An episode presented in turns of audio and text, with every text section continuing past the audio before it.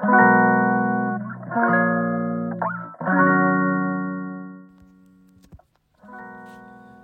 んにちは。松田祐介です。妊娠や出産に関わる麻酔酸化麻酔を専門にする麻酔科医をやってます。このチャンネルでは診療や研究そして学会活動などを通じて学んだり考えたりしたことを発信していきます。今ちょうどですねあの日本とコスタリカのサッカーの試合を見終わった後でいやー残念だった。と思いながらですねふと前回のワールドカップ4年前思い出してて実はその時まだカナダで働いてたんですけれども日本とベルギーのあの一戦覚えてらっしゃる方もいると思うんですけどもいやあれが悔しくて悔しくてもう翌日からもう二度とベルギーチョコレート食べないよって思いながらですねっていうのを翌日職場に行って話してたらですねもう目の前にいたのがベルギーから来た先生でもう超何て言うかな複雑な気持ちになったっていうのをですねふと思い出しました。でまあ今日の雑談はこれぐらいにしといてですねあの本日のお題なんですけれどもあの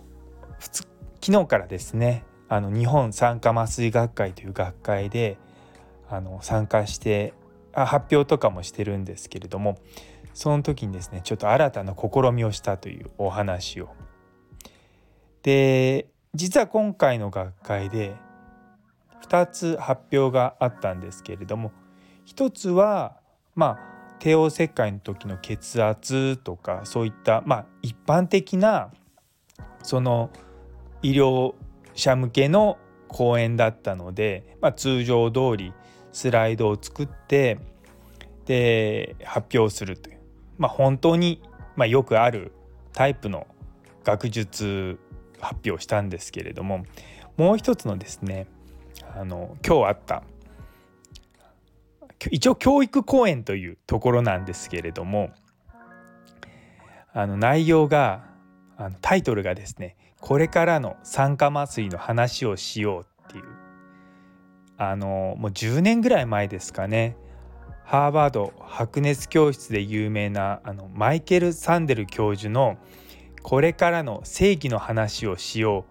う」のオマージュで、えー、と発表させていただいたんですけれどもやっぱりああいうかっこいいプレゼンテーション見てるとだんだんとですねやっぱスライドを使わない発表っていうのに憧れてきて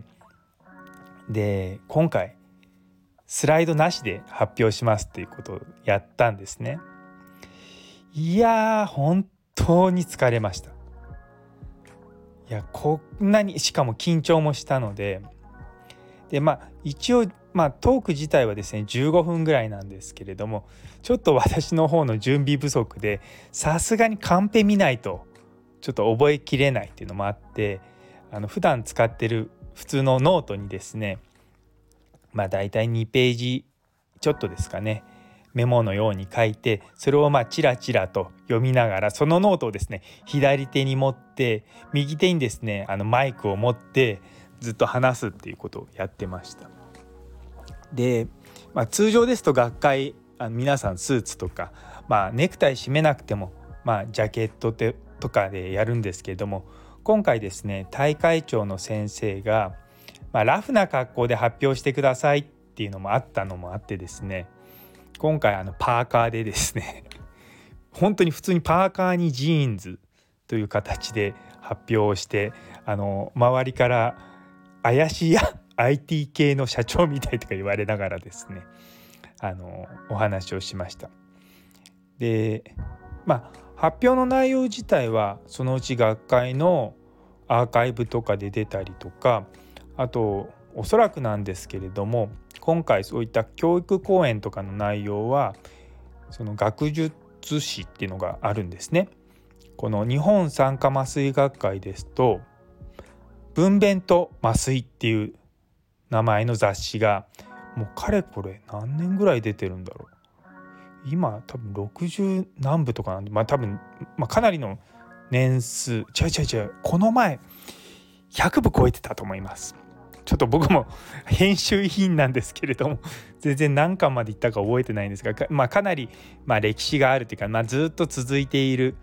あの雑誌なんですけれども、まあ、そちらの方にですねおそらく寄稿してくれっていう依頼が来ると思うのであのそっちでもあの内容を話そうかなと思ってます。実はですねあのもうこういういう教育講演とか頼まれるともう大体その終わって「はあ終わった」と思うとですね学会から「あ講演ありがとうございました」「是非先生の講演をあの学会誌に投稿してください」って言われるのがオチなので実はもうそっちの方は作ってるんですよ。てかももむしろそっちを先に作ってから学会発表してるので僕としてはもうあとはあの来たら「はいはい」って言ってあの原稿をこう返すっていうので終わるっていうふうになってます。いやでも本当にスライドなしの発表は疲れました。あの内容云々の問題じゃなくてやっぱりこうスライドを見ながら話す時ってやっぱりスライ視線がフロアに向かない時があるじゃないですか。やっぱスライドをちょっとこう左あの、まあ、肩なんていうんですかね。横目でこう見たりとかそういった素振りをしたりとかあとこうポディウムって何て言うんでしたっけ？あの台。あの発表の台みたいなところにですね視線を落としたりとかそういったことをするのであの全然いい上にやっぱり聴衆の人たちの目っていうのはスライドの方に向いたりもちろん話す僕の方に向いたり、まあ、動くのであの皆さんの視線っていうのは、まあ、全部僕に向かないんですよ。でも今回スライドがないものだから皆さん見るものは僕の姿しかなくてですね。もうずっと僕の方を見てるんですよ。だからフロアを見ても右見ても左見ても真ん中見ても皆さんずっと僕の方を見てると思うとすっごい緊張して。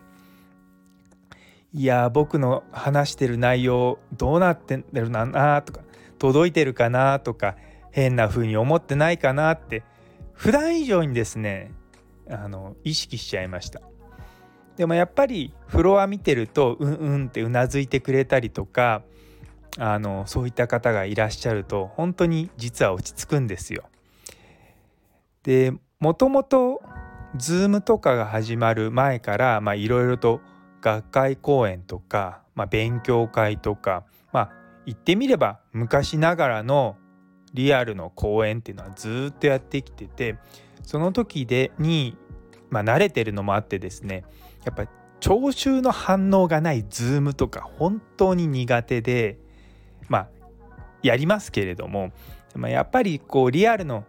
学会で皆さんのこう反応を見ながら話すのってすごくこ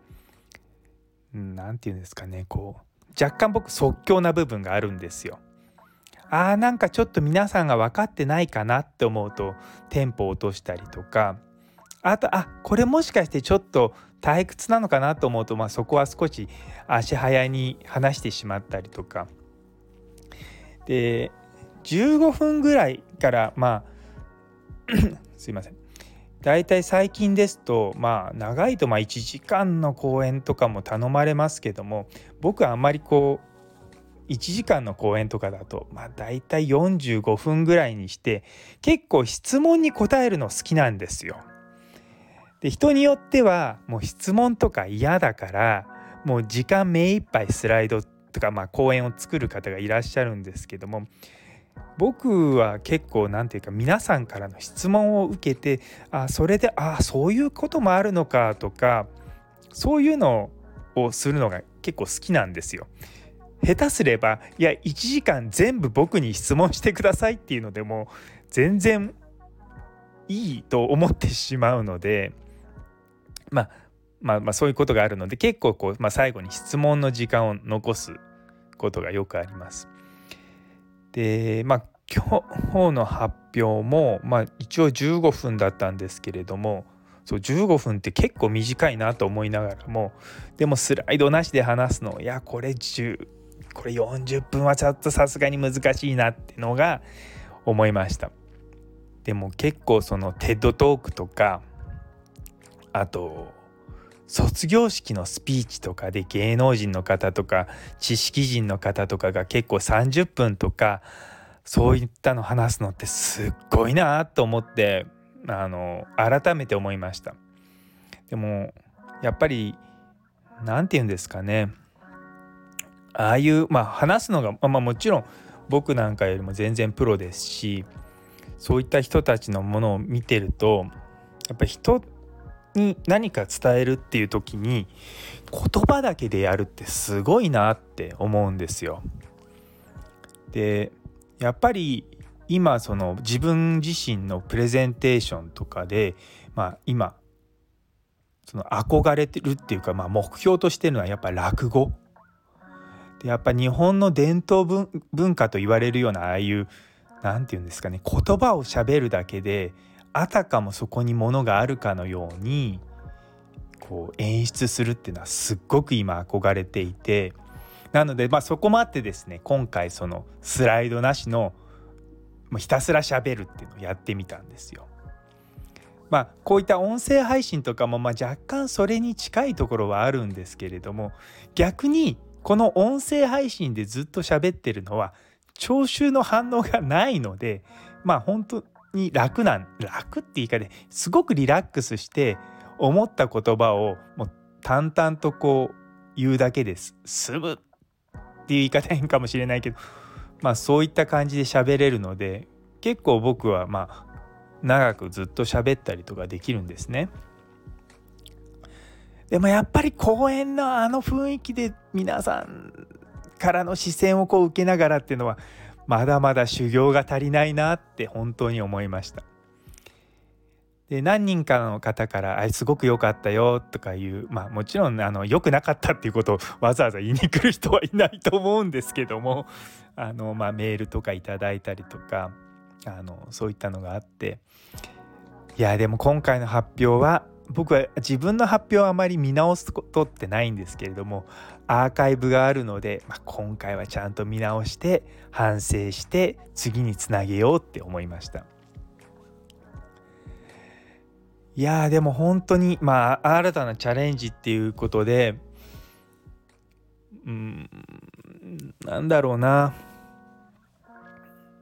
本当に疲れたっていうのが本,、まあ、本音です。でまあ学会終わってそれからまあ新幹線乗って帰ってきていや家に帰ったらサッカー始まっててようやくサッカーを見てですねあなんかまた現実に引き戻された感じがして明日からまた仕事だなとか思いながらですねまたこのラジオを撮ってるんですけれども結構ですねあの僕全然これ